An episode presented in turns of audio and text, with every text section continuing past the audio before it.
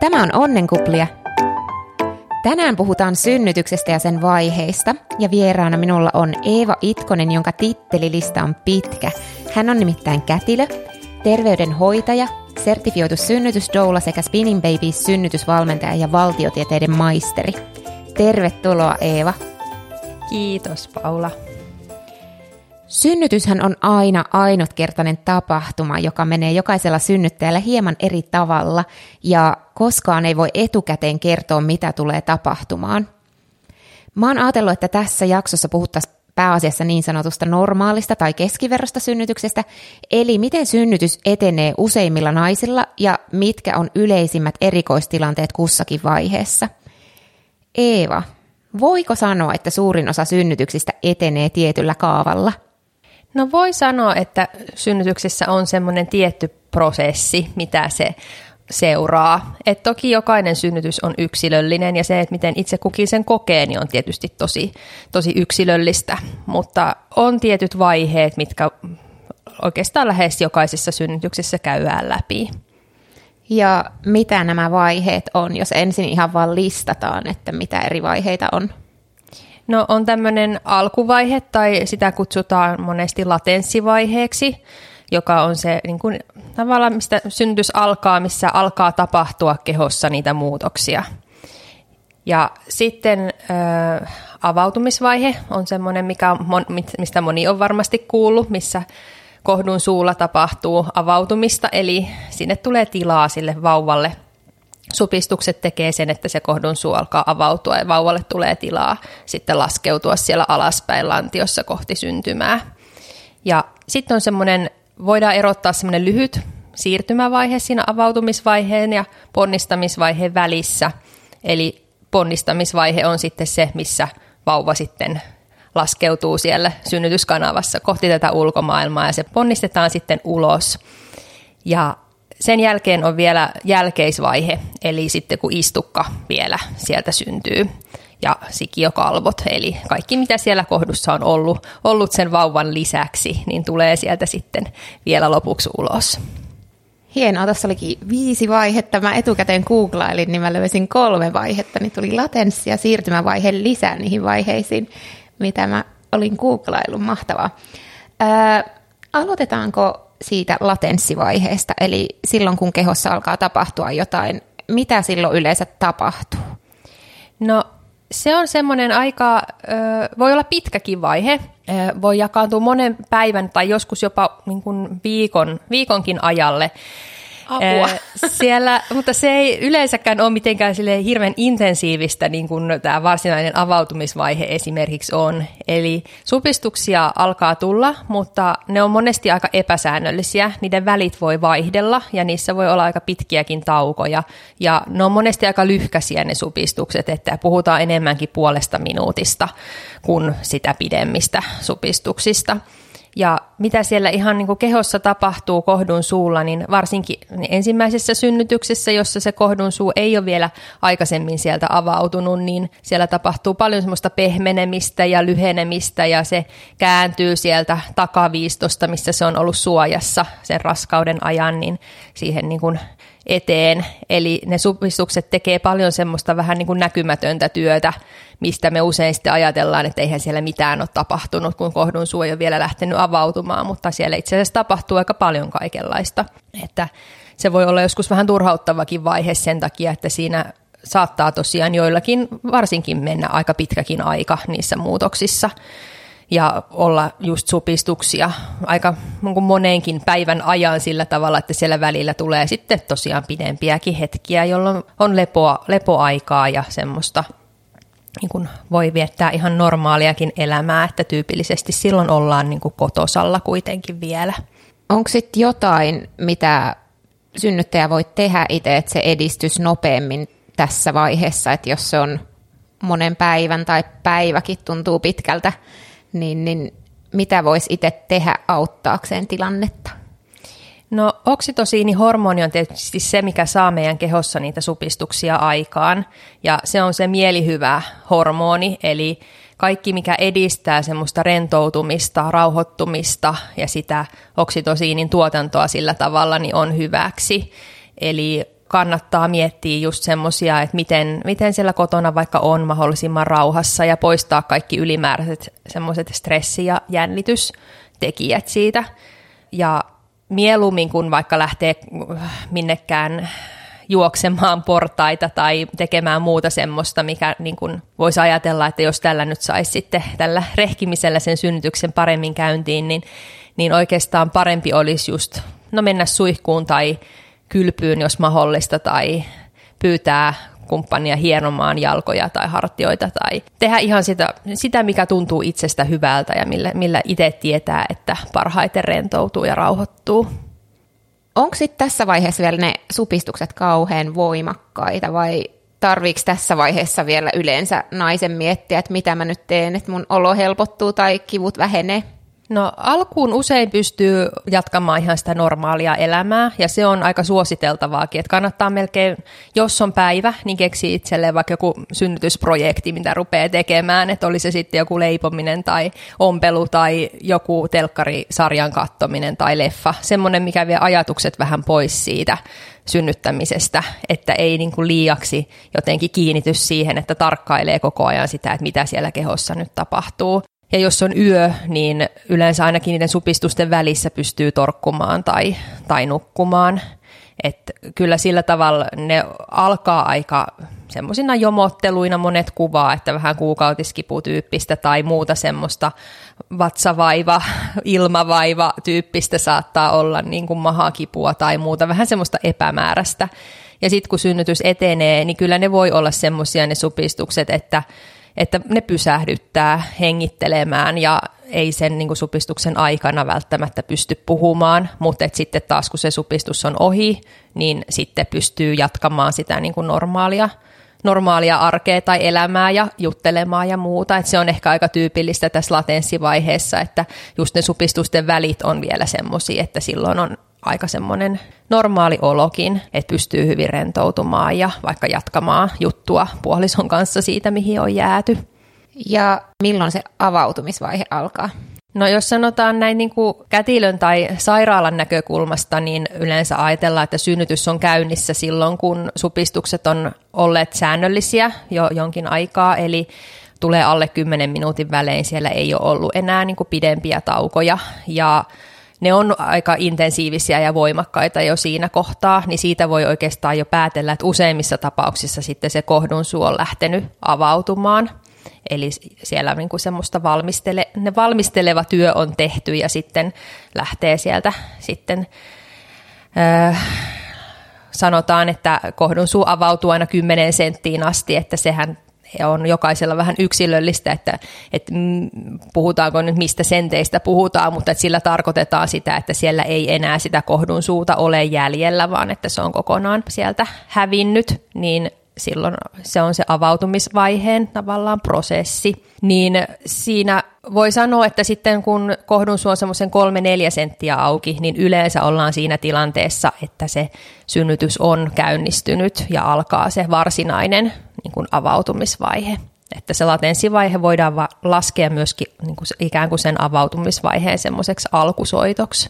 Tosi mielenkiintoista kuunnella. Mulla itselläni alkoi synnytys perjantai ja lauantai välisenä yönä 12 aikaa yöllä ja sitten me mentiin sairaalaan seuraavana yönä joskus kahden aikaan.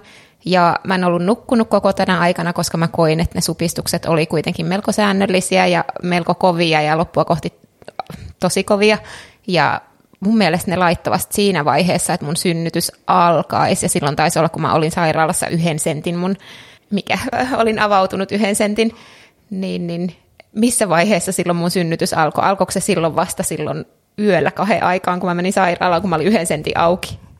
No sehän on tosi subjektiivinen kokemus, että se on, voi olla hyvin eri se, että mitä itse kokee, että milloin se synnytys on alkanut, kuin se, että mikä sitten sairaalassa merkataan sinne papereihin. Että siellä kätilö on yleensä kiinnostunut siitä, että missä vaiheessa ne säännölliset supistukset on alkanut, eli just se, että niissä ei ole enää ollut semmoisia pidempiä, pidempiä taukoja. Mutta se kokemushan voi olla, että siinä kohtaa on jo synnyttänyt vaikka päiv- vuorokauden tai useamman päivänkin joskus, että se ei ole mitenkään niin kuin merkityksetöntä, vaikka se ei sitten niissä niin kuin papereissa näykään. Et se on ehkä vähän, tässä on eri se synnyttäjän näkökulma siihen omaan synnytykseensä, kun se kätilön näkökulma sitten, että mistä hän alkaa ikään kuin laskea, että, että synnytys on, on sitten käynnissä. Että kyllä mä sanoisin, että jokainen itse määrittelee sen ja jo, mä luulen, että jokainen synnyttäjä myöhemmin kun kertoo siitä synnytyksestä, niin osaa kertoa tavallaan sen hetken, että milloin se synnytys alkoi, että milloin oli ne ensimmäiset supistukset ja, tai lapsivesi meni ja missä silloin oli ja miltä se tuntui, että kyllähän se jää mieleen, että se mitä sitten sairaalassa laitetaan papereihin, niin se on sitten toissijaista. Millä tapaa sitten ero jo synnyttäneen ja ensisynnyttäjän kohdalla tämä avautumis- tai sitten latenssivaihe? No ehkä tyypillistä on, että se latenssivaihe on lyhyempi tai sitä ei välttämättä ole uudelleen synnyttäjällä, mutta sekin on hirveän yksilöllistä, että voi olla, että joillakin on taipumusta siihen tai sitten vaikka ensimmäisessä synnytyksessä ei olisi ollut semmoista latenssivaihetta varsinaisesti, niin sitä seuraavissa synnytyksissä voi olla sitten, että onkin. Että se mm, ei voi sillä tavalla sanoa, että aina menee, aina menee näin, vaan että se on hirveä, hirveän yksilöllistä. Mutta ehkä tyypillisempää on, että ensisynnyttäjillä varsinkin se synnytys saattaa vähän silleen startata ja sitten taas stopata, että, että se alku on vähän semmoista, että ei ole niin selkeää, että onko se synnytys nyt tästä käynnistymässä vai, vai odotellaanko vielä. Onko sitten avautumisvaiheessa jotain, tai mitä sä sanoisit, että synnyttäjän kannattaa tehdä avautumisvaiheessa helpottaakseen sitä oloa? No kyllä mä sanoisin, että se rentoutuminen on tosi tärkeää siinä, että mikä tahansa sitä niin kuin omaa, omaa oloa helpottaa, koska se rentoutuminen vaikuttaa niin moneen asiaan, siihen kivun kokemiseen ja siihen, jopa siihen synnytyksen etenemiseen ja kaikkeen siihen, että miten niitä synnytyshormoneja erittyy kehossa, niin siihen kannattaa pyrkiä ja hengitys edistää sitä rentoutumista. Ja tietysti sitten kun mitä paremmin on rentoutunut, niin sitä paremmin hengityskin kulkee ja happi kulkee myöskin vauvalle. Että monia keinoja on tietysti ihan vaikka kotonakin ollessa, kaikki lämpö ja vesi, suihku, liikkeellä ole, olo monesti helpottaa. Ja se, että pystyy niin liikuttelemaan lantiota ja istuu vaikka jumppapallolla ja kosketus on monille semmoinen, mikä helpottaa, että kumppani tai, tai sitten doula voi olla siinä sitten hieromassa tai painamassa lantiosta vastaan supistuksen aikana. Tai sitten toisilla voi olla tietysti, että ei kestä kosketusta ollenkaan, että haluaa mieluummin olla ihan rauhassa, niin sekin on, on tietysti ihan ok, että niin, niinkin voi käydä huolimatta siitä, että mitä on etukäteen suunnitellut. Että monet semmoiset niin lääkkeettömät kivunlievitysmenetelmät perustuu just siihen, rento, että ne edistää sitä rentoutumista ja just vaikka hengityksen ja kosketuksen eri muotojen tai sitten lämmön tai veden tai tämmöisen kautta. Mulla itselläni mä käytin TENS-laitetta hyvin siitä alusta asti ja jossakin vaiheessa mä unohdin painaa sitä puusnappia, mikä voimistaa sitä tuntemusta selässä. Ja mulle tuli sellainen tunne, että nyt mä en voi ikinä lopettaa tätä TENS-laitetta, koska se kipu oli niin paljon suurempi ilman mm. sitä TENSin boost-laitetta ja mä en sitten mennyt suihkuun, ää, vaikka näin mulle neuvottiin, kun mä soitettiin ohjeita sairaalasta. Ja loppujen lopuksi mä sitten jätin sen TENS-laitteen ja mä menin suihkuun. Ja siitä oli paras apu, eli tuntuu, että ne kivut kokonaan hävis. Mä en tiedä, että hävisikö ne kivut, että mä jotenkin rentouduin, vai oliko se vaan se, että mun synnytys tai se supistukset tavallaan loppui siksi aikaa. Mä en pysty sanoa, koska se muutos oli niin iso siellä suihkuaikana. Mutta sitten heti kun mä poistuin taas suihkusta, kun tuntui, että ne supistukset oli lakanneet, niin mä menin nukkumaan ja heti siitä varmaan 10 minuuttia ne tuli tosi napakkoina ja useasti tai nopeasti toistuvina, niin, niin mä uskon, että sillä suihkulla oli tosi iso merkitys mun synnytyksen etenemiseen. Joo, toi kuulostaa aika, aika tutultakin siinä mielessä, että monesti sanotaankin, että varsinkin siinä synnytyksen alkuvaiheessa, niin suihku on semmoinen, mikä vähän näyttää suuntaa sille synnytykselle, että se voi olla, että että siellä tosiaan just rentoutuu ja se lämpö tekee sen, että tulee helpompi on helpompi olla ylipäänsä. Ja voi olla, että supistuksiin tulee tauko, mutta sekin on, voi olla ihan hyvä asia, että pitää muistaa, että se, me, se ei ole mikään semmoinen, että meidän pitäisi jotenkin kiirehtiä sitä synnytysprosessia niin, että se olisi mahdollisimman nopeasti menisi loppuun asti. Että se ei ole ollenkaan tarkoitus, vaan että sillä tauolla voi olla myöskin ihan merkitys, että saa pienen lepohetken siitä synnyttämisestä, niin voi tehdä sen, että niin kuin sulla kävi sitten, että ne supistukset alkaakin sitten niin kuin uudella voimalla pian sen jälkeen, kun on vähän saanut levähtää. Et se on, sehän on tosi hyvä juttu. Ja jotkut huomaa suihkussa sitten taas sen, että se kiihdyttää oikein niitä supistuksia, että se synnytys lähteekin oikein kunnolla käyntiin sitten, kun ne menee sinne suihkuun. Että niinkin voi käydä.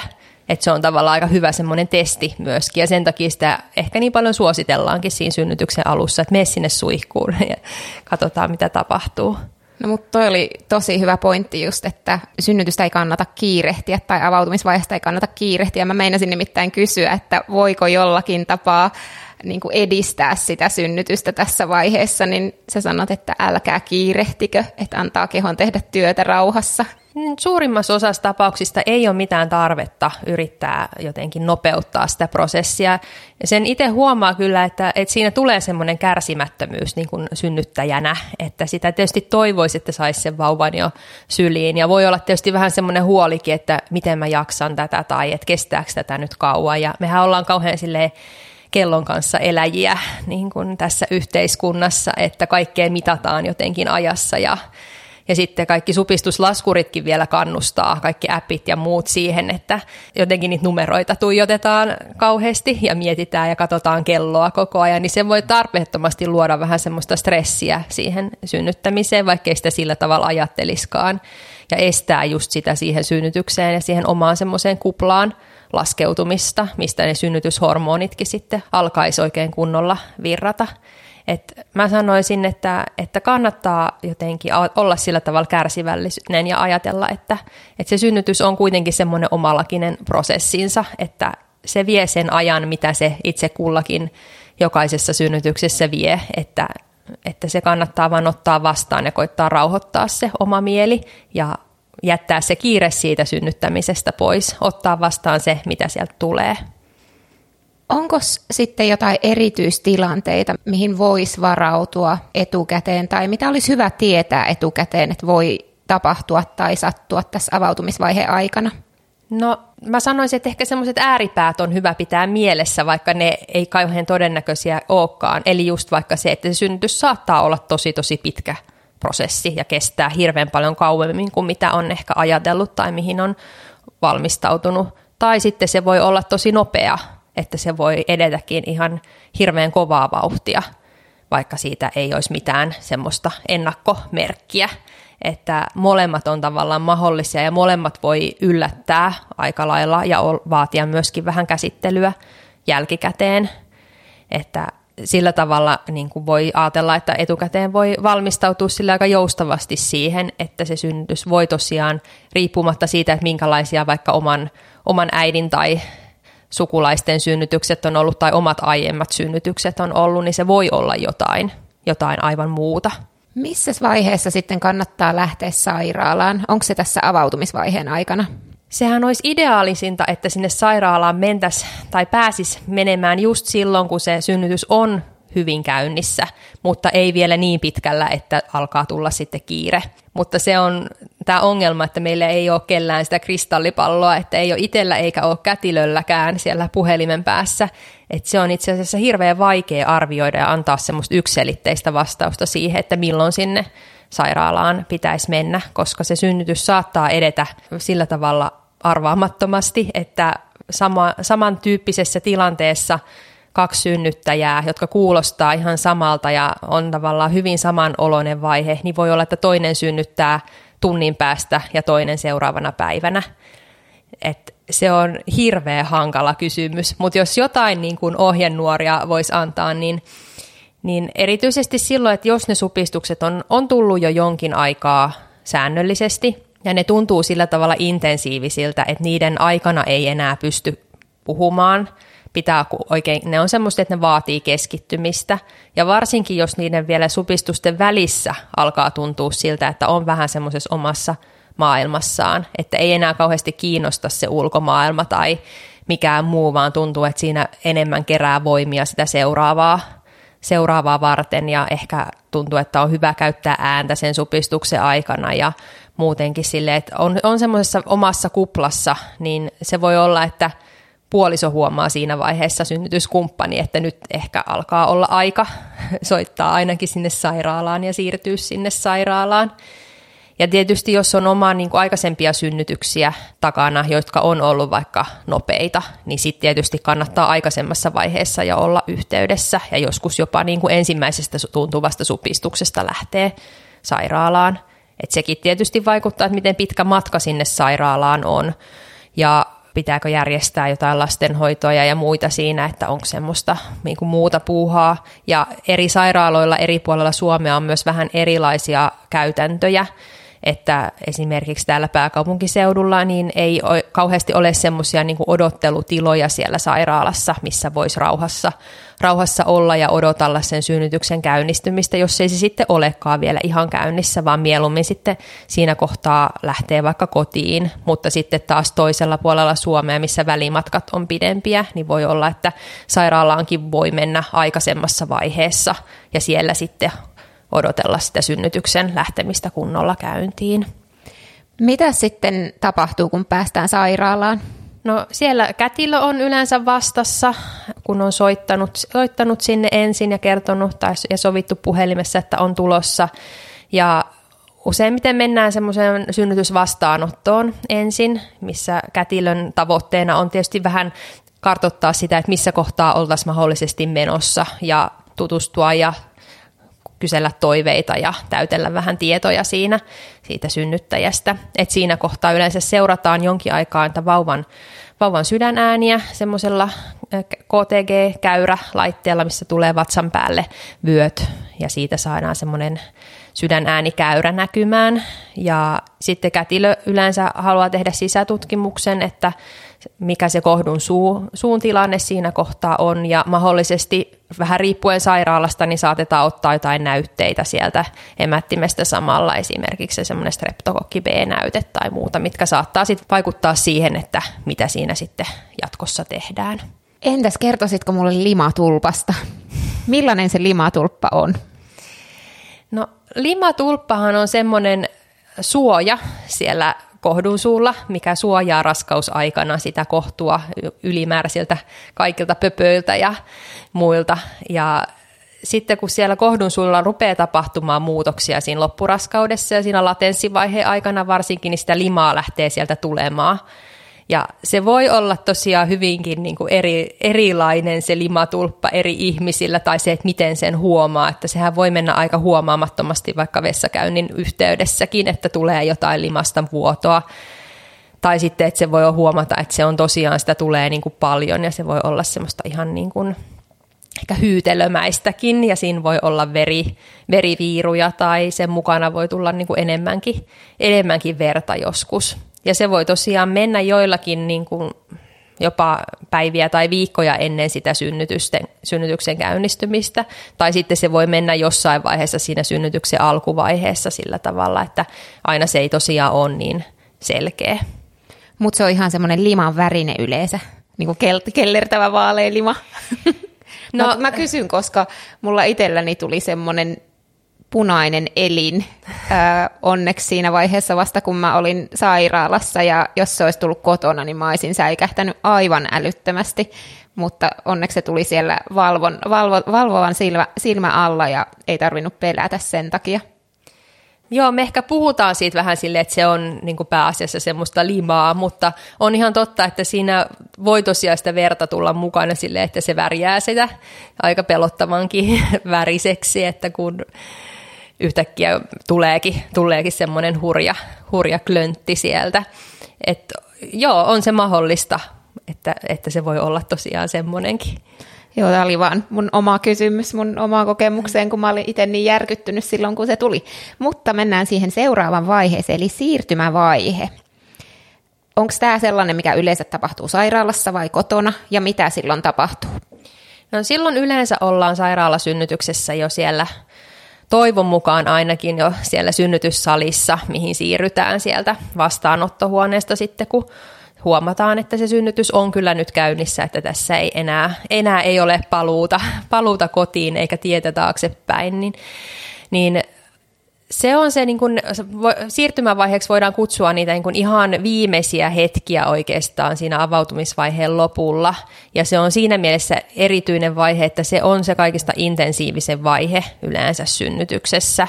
Että supistukset tulee ihan melkeinpä taukoamatta. Voi olla, että ne on pitkiä, voi olla semmoisia puolitoista minuuttia kestäviä ja ne tauot niiden välissä on, on lyhyitä. Eli voi, voi tuntua siltä, että niitä tosiaan tulee ihan niin kuin päälle, toistensa päälle, että siinä ei enää niin hirveän pitkää taukoa ainakaan ehi pitämään. Että se on moni, monet kokee, että semmoinen aika raskas vaihe ja missä moni myöskin siinä hormonit hormonit on aika koholla kehossa, niin tulee myöskin semmoiset, voi tulla niin viluvärystyksiä tai vuoroin on kuuma ja kylmä ja voi tulla paha olo ja olla muutenkin semmoinen olo, että ei oikein kestä. Moni sanoo, että haluan lähteä kotiin tai että nyt tämä synnyttäminen loppuu tähän ja ei oikein pysty ajattelemaan kauhean rationaalisesti.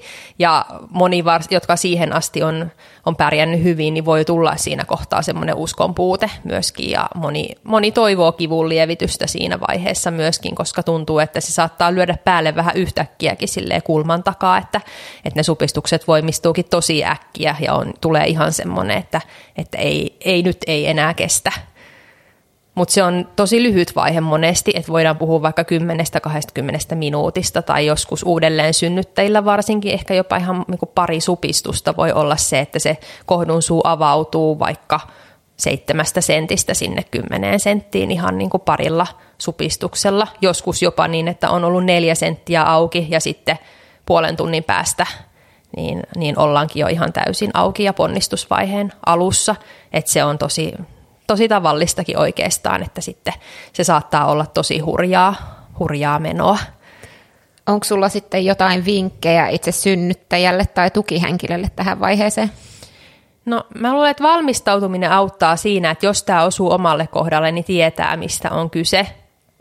Ja tukihenkilö voi muistuttaa ja varsinkin silloin tietysti, jos on toiveena ollut vaikka pärjätä mahdollisimman pitkään ja mahdollisesti kokonaan niin kuin ilman, ilman puudutteita, niin tästä on hyvä olla tietoinen, että se sieltä voi olla tulossa ja siinä kohtaa hyvin todennäköisesti saattaa sitä kivunlievitystä toivoa, että onko se toive, oma toive niin kuin sit enemmän se, että kannustetaan jaksamaan vielä se viimeinen, viimeinen hetki, vai onko se sitten se, että sit jos menee yli, niin sitten haluaa sen puudutteen siinä kohtaa, että kumpikin on ihan ok, mutta että se on ehkä hyvä keskustella, keskustella etukäteen niiden kanssa, jotka siihen synnytykseen tulee sitten tukemaan mutta muuten vaan se, että tietää, että se, se, se on ihan normaalia ja kuuluu siihen synnytykseen, niin, niin sekin voi auttaa. Sitten seuraavaksi alkaa pelottava ponnistusvaihe, niin mitä, no aika nimensä mukaisesti varmaan silloin vauva ponnistetaan ulos, mutta mitä sä sanoisit tästä? No ponnistusvaihekin on semmoinen, että senkin voi oikeastaan jakaa jopa kahteen osaan, että joskus sen siirtymävaiheen jälkeen tai avautumisvaiheen jälkeen, niin tuleekin semmoinen vähän suvantovaihe, missä ei tapahdukaan kauheasti mitään, että kohtu ottaakin lepotauon. Öö, se saa vaan hengähtää synnyttäjä, jo, joskus jopa tunnin verran tai kauemminkin, että ne supistukset vaan häipyy. Kohtu kerää voimia siihen seuraavaan urakkaan. Kaikille tätä ei tuu, mutta jos se osuu kohdalle, niin siitä voi siinä tilanteessa ainakin, kun kaikki on ihan hyvin, niin ottaa, ottaa ilon irti ja ottaa vaikka pienet, pienet torkut. Mutta tosiaan ponnistusvaiheeseen liittyy se yleensä se, että se ponnistamisen tarve, semmoinen paineen tunne alkaa yhä enemmän ja enemmän lisääntyä ja keho saattaa alkaa niin kuin itsekin ponnistamaan ihan sillä tavalla, että vauva painaa siellä oikeita kohtia, laskeutuu siellä koko ajan alaspäin, niin, niin sitten tulee se semmoinen, niin kuin, se on vähän niin kuin joillakin jopa ihan refleksi, toiset kuvaa sitä, että se on vähän niin kuin oksennusrefleksi alapäästä, että yhtä lailla semmoinen niin kuin pysäyttämätön, että tuntuu, että keho vaan niin kuin työntää sen vauvan ulos. Mutta ei se aina mene ihan niin. Kyllä useimmiten moni joutuu tekemään niin kuin vähän työtä tai enemmänkin, vähän tai enemmänkin työtä siinä sen niin kuin kohdun lisäksi. Mutta pääasiassa se on kuitenkin kohtu, joka siinä supistuu ja tekee sen työn että ehkä 30 prosenttia on sitä niin kuin omaa työtä ja loppu sitä kohdun työtä.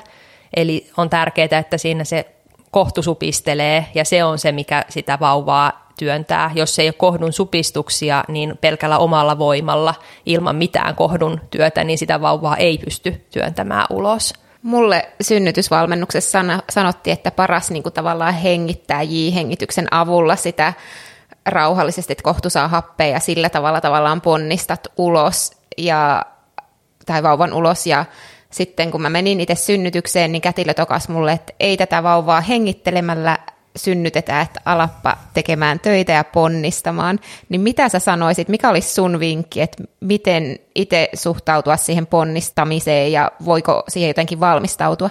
Kyllä mä sanoisin, että kannattaa lähteä ainakin liikkeelle siitä, että ponnistaa ulos hengityksellä. Ja sitä voi harjoitella ja monessa esimerkiksi raskausjoogassa sitä treenataankin jo raskausaikana sitä ylipäänsä sitä hengittämistä ja semmoista, että miten sitä uloshengitystä voi käyttää omana apunaan. Ihan senkin takia, että semmoinen niin kuin hengitystä pidättäen ponnistaminen ja pakertaminen, niin se väsyttää tosi äkkiä. Että sitä ei jaksa tehdä niin kuin kauhean pitkään, niin se kannattaa säästää, tar- jos sitä tarvitaan, eikä välttämättä tarvitakaan, mutta jos tarvitaan, niin sinne aika lailla loppuvaiheeseen, ellei ole sitten joku syy, että kätilö katsoo, että tässä on nyt tilanne, että vauvan pitäisi, vauva pitäisi saada syntymään mahdollisimman äkkiä. Mutta jos on ihan semmoinen normaali hyvä tilanne, niin niiden omien tuntemusten mukaan ponnistaminen on kyllä ihan niin kuin suotavaa. Ja kyllä suurin osa kätilöistäkin ajattelee sillä tavalla, että järkeväähän on niin kuin käyttää esimerkiksi painovoimaa hyödyksi siinä ponnistuksen alkuvaiheessa, että ei ruveta ponnistamalla ponnistamaan, jos vauvaa on vielä kovin ylhäällä siellä lantiossa, vaan esimerkiksi painovoiman ja just sen hengittämisen avulla niin vau- ja supistukset, kun työntää vauvaa, niin vauva laskeutuu sinne vähän paremmalle ponnistuskorkeudelle. Ja voi olla joskus, että varsinkin ensimmäisellä kerralla, niin tarvitaan enemmän sitä niin kuin omaa työtä, että kaikki vauvat ei synny ihan pelkästään sillä, että hengittää, mutta jos on aikaa ja kärsivällisyyttä itsellä ja kätilöllä, niin, niin kyllä sillä hengittämälläkin se vauvan saa sieltä monesti ponnistettua. Ja tietysti tässä vaikuttaa myöskin sitten se, että jos on esimerkiksi puudute tai useita annoksia puudutteita, että ei ole niin paljon sitä tuntoa siellä, niin voi olla, että että sitten tarviikin ponnistaa vähän enemmän tietoisesti ja keho ei ihan samalla tavalla tee sitä työtä. Mutta sekin on yksi, hirveän yksilöllistä, että vaikea tähänkään on antaa semmoista, että nämä on vähän tämmöisiä vastauksia, että no toisaalta ja toisaalta ja tilanteessa ja tilanteessa, mutta mä sanoisin, että, että ainakin, ainakin siitä hengityksestä ei mitään haittaa ole. Yksi kysymyksistä, mikä tuli etukäteen, oli, että mitä ponnistusasentoja on ja mitä asentoa sinä suosittelet? No mä suosittelen vaihtamaan asentoja, varsinkin silloin, jos se ponnistusvaihe niin kuin kestää yhtään pidempään, niin kuin se usein ekassa synnytyksessä ainakin kestää. Niin aloittaa jostakin ja sitten kokeilee jotain muuta, vaikka ihan muutaman supistuksen jälkeen. Ja jos on vielä hyvin, hyvin voimia ja jaksaa olla, niin pystyssä voi olla ihan jopa seisten tai sitten synnytysjakkaralla. Pystyasennossa on hirveän paljon etuja siinä, että siinä se suunta löytyy monesti helposti ja painovoima auttaa siinä työssä. Tai sitten voi olla konttausasennossa sille, että nojaa vaikka sängyn päätyy, joka on kohotettu, tai semmoisessa aitajuoksijan asennossa, missä sitten to- ollaan konttausasennossa niin, että toinen polvi on nostettu sinne niin kuin eteen eteen vähän semmoinen niin kuin epäsymmetrinen asento. Ja ne on esimerkiksi semmoisia, mistä voi hyvin aloittaa, mutta ne vaatii jonkun verran semmoista niin kuin voimaa itseltä vielä siinä vaiheessa, että niissä ei samalla tavalla ehkä pysty löytää semmoista lepoasentoa. Tai pystyy tietysti jakkaralla ollessa, voi nojata vaikka kumppani, joka istuu siellä takana, tai konttausasennossakin voi nojata säkkituoliin tai tyynyihin tai muuta, että on sekin mahdollista, mutta että ne vaatii, voi olla joskus, että jos on kovin väsynyt, niin ne ei välttämättä ole, ole paras asento. Sitten on tietysti hyvä asento myös vaikka kylkimakuulla, sängyssä. Se on semmoinen aika neutraali asento, missä pystyy kuitenkin niin kuin hyvin lepäämään sit supistusten välissä. Ja ihan tarkoituksella sanoa viimeisenä sitten puoli-istuvaan asennon, mikä on, on kyllä hyvin tavallinen, mutta että se on ehkä semmoinen, mm, jos on vaihtoehtoja, niin siitä ei välttämättä kannata aloittaa, koska siinähän me ollaan sille vähän niin kuin just takakenossa, sängyn pääty vähän kohotettuna, istutaan sen meidän lantion ja ristiluun ja häntäluun päällä. Et se on voi olla semmoinen asento, missä se lantio ei pääse avautumaan ihan yhtä hyvin ja sitä niin kuin ei pysty liikuttelemaan ja sillä tavalla tekee sinne tilaa siellä lantiossa. Mutta toisaalta toiset taas kokee, että ne saa sit parhaimman tuntuman ja, ja tarvittaessa sen voiman siihen ponnistamiseen just sit siinä puoliistuvassa asennossa. Ja se on toisaalta semmoinen niin kuin, kätilön ja tarvittaessa lääkärin niin kuin avustamisen kannalta sitten se asento, mikä usein sitten siihen päädytään siinä kohtaa, varsinkin jos tarvii sitten niin kuin ammattilaiselle avustamiseen tilaa tai tulee sitten joku semmoinen tarve, että vauva pitäisi tosiaan saada synnytettyä. Se synnyttäjän pitäisi saada hänet työnnettyä äkkiä tai tarvitaan sitten jotain imukuppia vaikka avuksi siinä tai muuta. Ja miten kauan tällainen ponnistusvaihe voi kestää? No tyypillinen on ehkä ensisynnyttäjälle vähän pidempi kuin uudelleen synnyttäjälle, että semmoinen puolesta tunnista tuntiin on aika tavallinen. Ja se, jos puhutaan tunnistakin, niin se ei välttämättä tosiaan tarkoita sitä, että se on semmoista ihan aktiivista niin kuin kovaa työntämistä, vaan just se, että siitä lähetään, lähetään siitä, kun vauva on vielä vähän korkeammalla siellä lantiossa ja sitten loppua kohti siinäkin ehkä voi olla, että joutuu tekemään sitten enemmän sitä työtä. Uudelleen synnyttäjällä niin se voi olla joskus minuuteissa laskettavissa tai sillä tavalla, että sitä, se vauva vaan syntyy sieltä, että se voi olla hyvinkin lyhyt. Ja toisaalta pari tuntiakaan ei välttämättä ole mikään ylipitkä ponnistusvaihe. Et siinäkin on se, vähän vaikuttaa just se, että, että mitä, mitä, se, mitä sen parin tunnin aikana tapahtuu. Että jos aina supistusten välissä on kuitenkin se tauko, minkä pystyy useamman minuutinkin välillä lepäämään, niin se ei välttämättä ole ollenkaan semmoista, mitä me ollaan leffoissa toduttu näkemään, semmoista, että hiki, hiki ja kaikki eritteet vaan lentää eri suuntiin, vaan se ponnistusvaihekin voi olla hyvin semmoinen rauhallinen ja tavallaan no, rentokin, rentokin vaihe synnytyksessä. Ja jotkut kokee, että, että se on se kaikista niin kuin helpoin vaihe, että siinä pystyy aktiivisesti itse tekemään jotain. Että ihmiset vähän jakautuu sen suhteen, että toiset tykkää siitä avautumisvaiheesta ja toiset tykkää siitä ponnistusvaiheesta enemmän.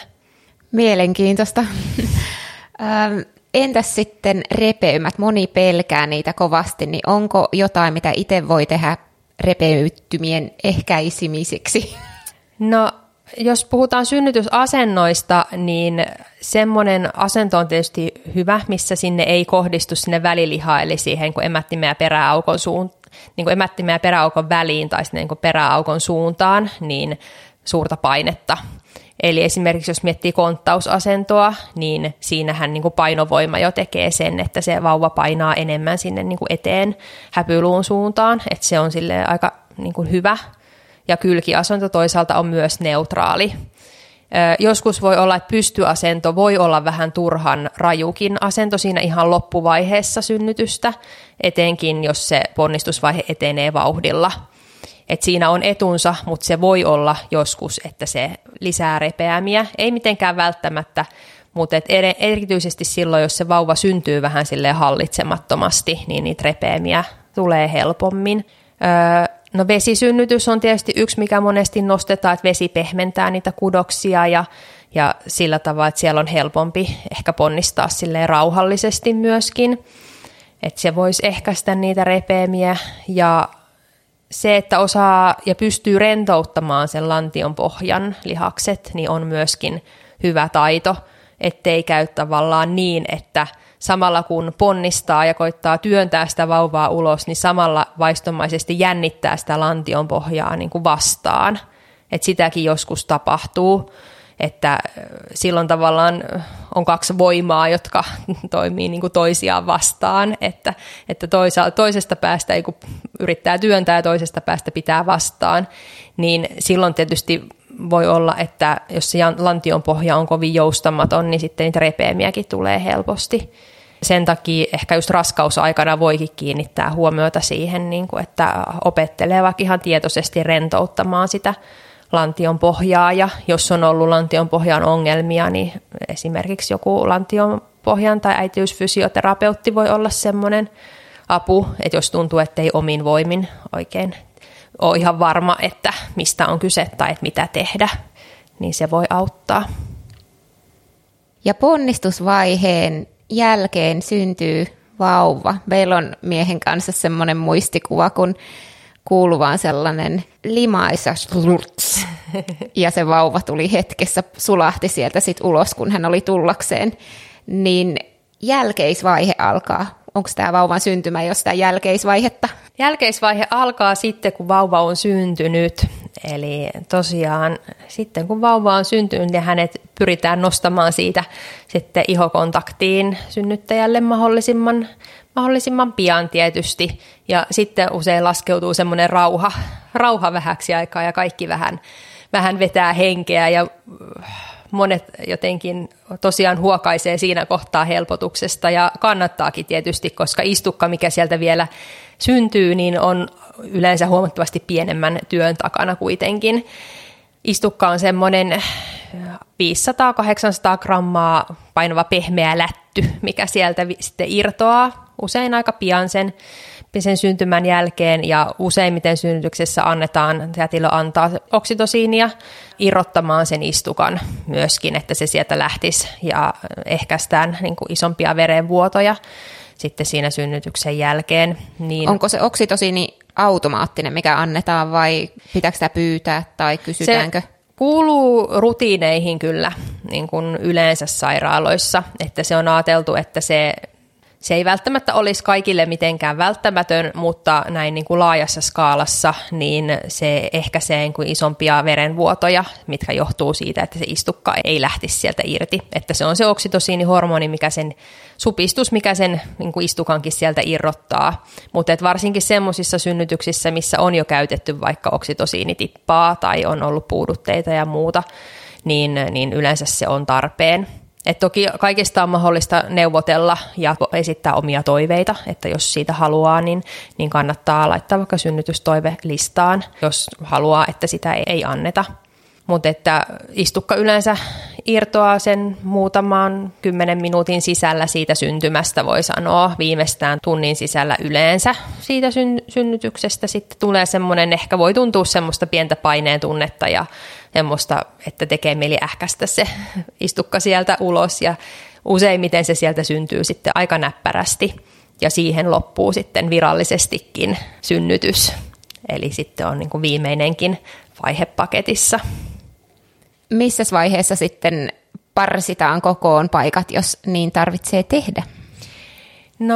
Sitten kun istukka on, on syntynyt, niin sitten tosiaan ihan rauhassa niin kätilö aina tarkistaa, että miltä näyttää, että tuliko mitään repeemiä ja miltä ne vaikuttaa, että tarvitaanko jotain ompeleita.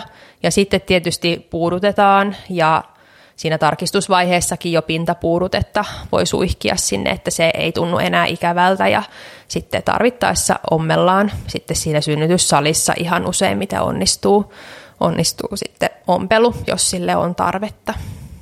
Ja vauva voi olla siinä ihokontaktissa sen ompelun ajan ja jos on ilokaasu siinä synnytyssalissa käytössä, niin kuin useimmissa sairaaloissa on, niin sitäkin voi ottaa siinä sitten se ompelun aikana vielä sen lisäksi, että on puudutettu. Onko jotain tuosta synnytyksen kulusta tai vaiheesta, mitä sulle tulisi vielä mieleen, mitä kannattaisi mainita tai ihmisten kannattaisi tietää etukäteen? Tämä on ehkä semmoinen, että on hyvä ottaa tietysti selvää, että mitä siinä tyypillisesti tapahtuu siinä synnytyksessä, että se auttaa ehkä siinä synnytyksen aikanakin, mutta toisaalta ne myös unohtuu, että monesti siinä synnytyksen aikana ei mietitä tai itse ainakaan mieti, että missä, missä vaiheessa nyt ollaan, vaan siinä vaan otetaan niitä supistuksia vastaan yksi kerrallaan ja mennään sen mukaan, että minkälainen se kyseessä oleva synnytys sitten on, että se on tosiaan niin paljon vaihtelua on, kun me ollaan kaikki erilaisia ja synnytykset on niin erilaisia, että näin se menee, mutta kannattaa varautua siihen, että se voi ollakin sitten kuitenkin jotain, jotain ihan muuta. Hyvä. Ää, muutama kysymys, mitä mä en tuolla oikeissa vaiheissa tajunnut kysyä, niin yksi kuulijalta tullut kysymys. Mitä sairaalaan kannattaa ottaa mukaan? No mä sanoisin, että kannattaa ottaa semmoista niin ihan synnytystä varten, kaikkea semmoista, mikä tekee sitä synnyttämisestä ja tilasta niin kuin itselle mukavan.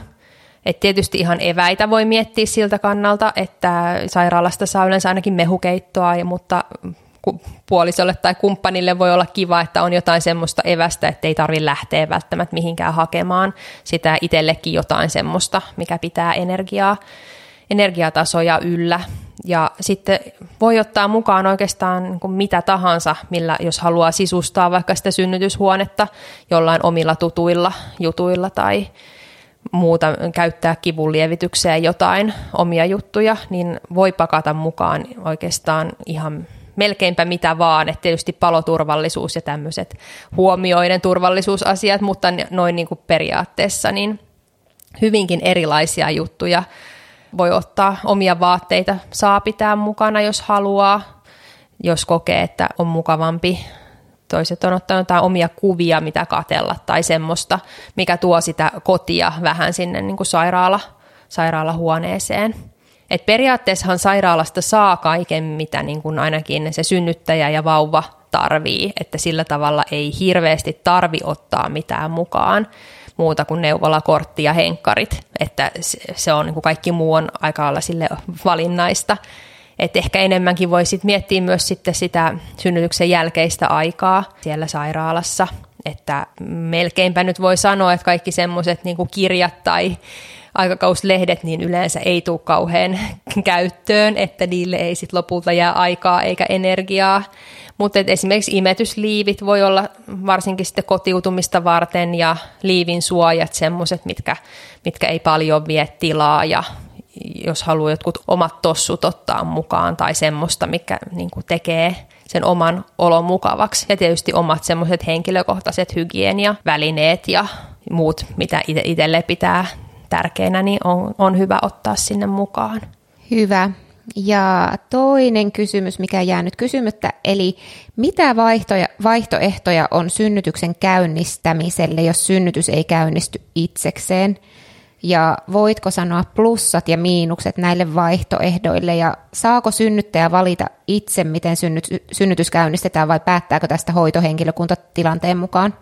No käynnistäminen on tietysti semmoinen toimenpide itsessään, että, että sille on tietyissä tilanteissa niin lääketieteellinen syy, että miksi synnytystä tai se käynnistämistä lähdetään ehdottamaan.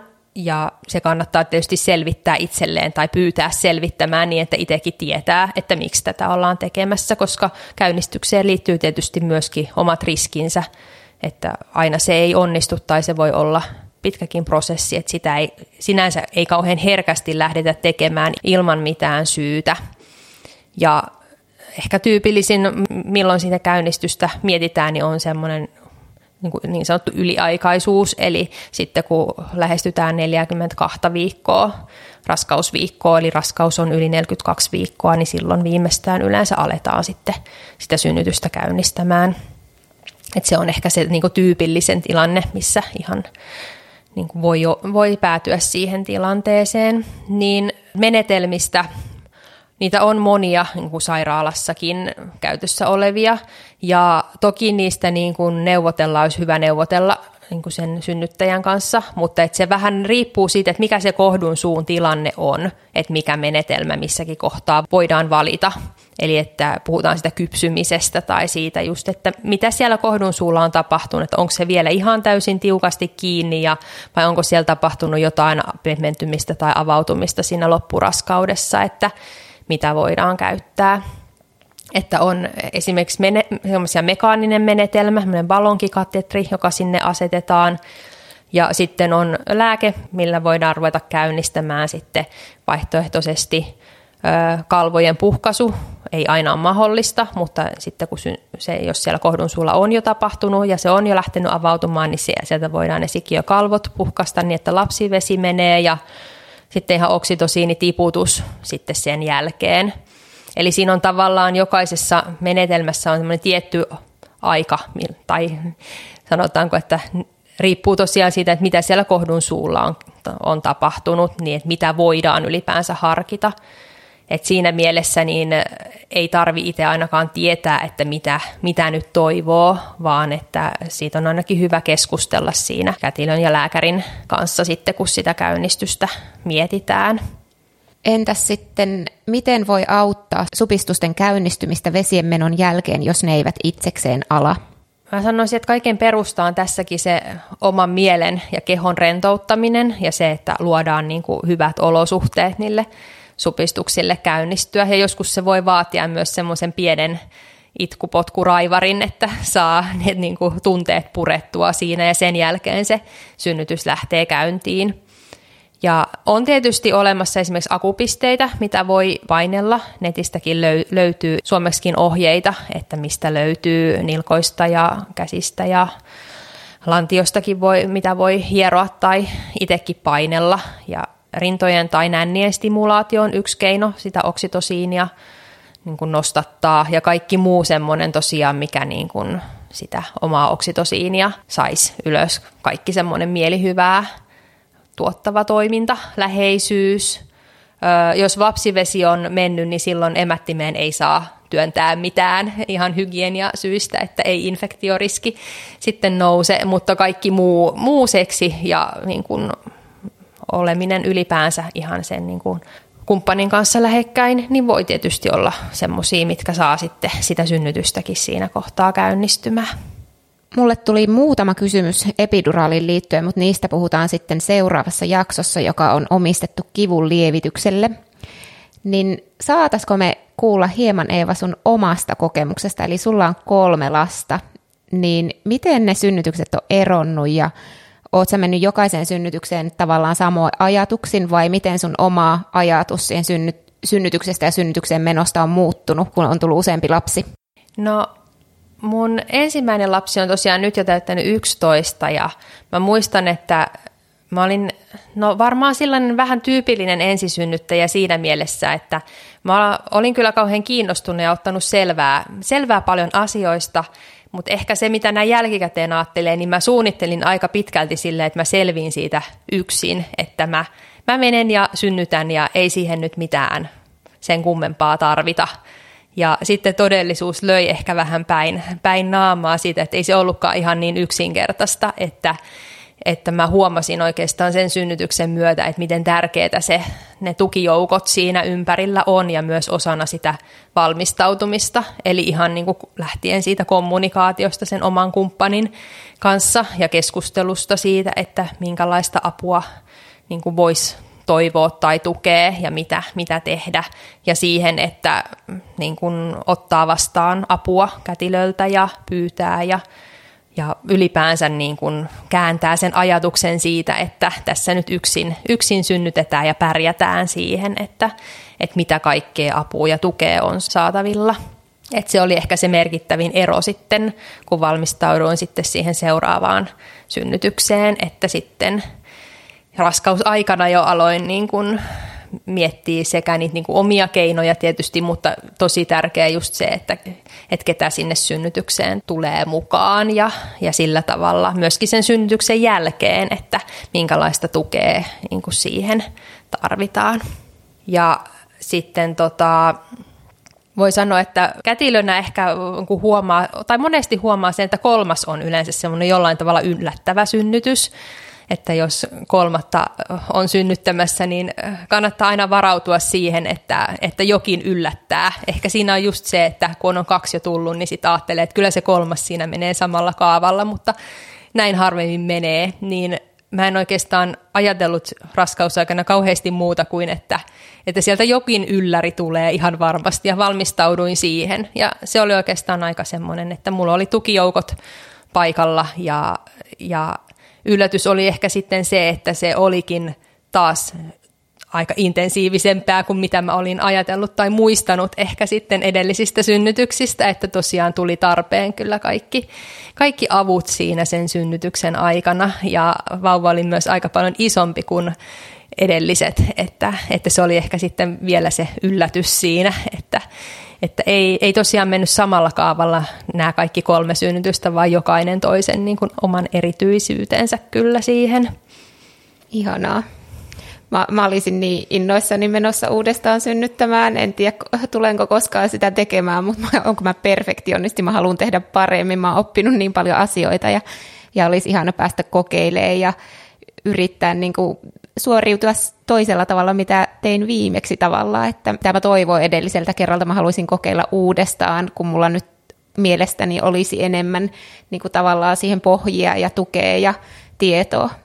No monesti se onkin just niin, että se on oikeastaan aika väistämätöntä, mä ajattelen tietyllä tavalla, että se ensimmäinen on sillä tavalla erityinen kokemus, että koska se on ensimmäinen, eikä ole sitä tietoa ikinä, mitä on sen jälkeen, kun sen on kertaalleen tehnyt, niin siinä oppii kuitenkin itsestään ja siitä synnyttämisestä niin paljon siinä prosessissa, että väistämättä sitä lähtee aina toisella tavalla sitten toiselle kierrokselle. Ja se on, to, niin kuin, tämä on semmoinen niin kuin kätilönäkin, että koko ajan voi oppia lisää ja ihmetellä ja yllättyä aina uudestaan siitä, että ei tule tylsää kyllä näihin synnyttämisen parissa, että se on kyllä sillä tavalla niin kuin hieno maailma ja niin yllätyksellinen tosiaan, että sitä, siihen voi vaikuttaa monella tavalla, mutta kuitenkin se jollain tavalla aina, aina kuitenkin pääsee yllättämään, että siihen pitää suhtautua sillä tavalla, niin kuin, sillä tavalla rennosti, että sieltä aina se ylläri jostain, jostain kuitenkin hyypii. Voi olla positiivinen, positiivinen yllätys myöskin, toki en mä sitä sano, vaan, mutta se, että ylipäänsä se, että tämä on niin jännittävää. Hyvä.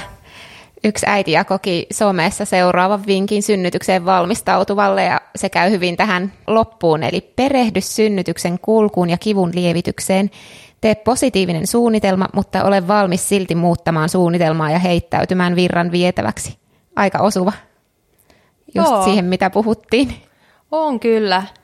Et musta tuossa tulee hyvin just se, että valmistautuminen on, on tosi merkityksellistä. Ja se on, tois, se on vähän semmoinen sisäinenkin prosessi, että siinä tosiaan oppii tuntemaan myöskin niin kuin itseään ja hyvällä tuurilla niin voi vahvistaa yhteyttä siihen kumppaniin ja ihmisiin ympärillä myöskin, että kyse ei ole vaan semmoisista ulkoisista tavallaan yksityiskohdista, vaan että lapsen syntymässä on kuitenkin, se on niin kuin valtava muutos ja ihana, ihana muutos. Hienoa. Meillä on mennyt hieman yli aikaa jo, mutta Eeva, nopeasti, mikä on sun vinkki synnytykseen valmistautuvalle, tai äh, onko mahdollista, että sä jakaisit jonkunlaisia positiivisia synnytysvideoita tai sellaisia hyviä, mistä oppis, mitä mä voin jakaa sitten show notes-osiossa nettisivuilla? Joo, mä voin laittaa, laittaa semmoisia niin hyviä resursseja, mihin voi tutustua ja mä ajattelin, että ehkä se voi kiteyttää siihen, että siinä on kyse niin myöskin itsetuntemuksesta sillä tavalla, että miettii, että mitkä on niitä itselle tärkeitä juttuja, mitä siinä synnytyksessä haluaa että se valmistautuminen lähtee kuitenkin jokaisella sieltä niin kuin omasta itsestään ja sisimmästään, että voi keskustella ja kuulla muiden kokemuksia ja jakaa niitä ajatuksia, mutta että se on kuitenkin, jokainen sit muokkaa niistä sen omanlaisensa valmistautumisen ja se synnytys on jokaiselle omanlaisensa, että ei voi kopioida kenenkään toisen, toisen synnytystä mistään videolta tai muualtakaan, vaan vaikka niistä voi toki niin kuin ottaa itselleen niin kuin just resursseja. Musta ainakin tuntuu, että kerran synnyttäneenä, mitä sä just oot puhunut ja kertonut, niin olisi mulle tukea mun tulevaan synnytykseen, jos, jos näin kävisi. Tai oman kokemuksen perusteella oli hyvä kuulla kaikkia sun ajatuksia. Kiitos paljon, että olit vieraana. Kiitos. Hyvä. Tosiaan lisään muutaman linkin nettisivuille sinne show notes-osioon, eli klikkaile www.onnenkuplia.fi kautta podcast. Ja seuraavassa jaksossa aiheena on kivun lievitys synnytyksen aikana. Ja kivun lievitystähän tarvitsee kaikki synnyttäjät, lääkkeettömiä ennen sairaalaan menoa ja sitten siellä sairaalassa oman valinnan mukaan.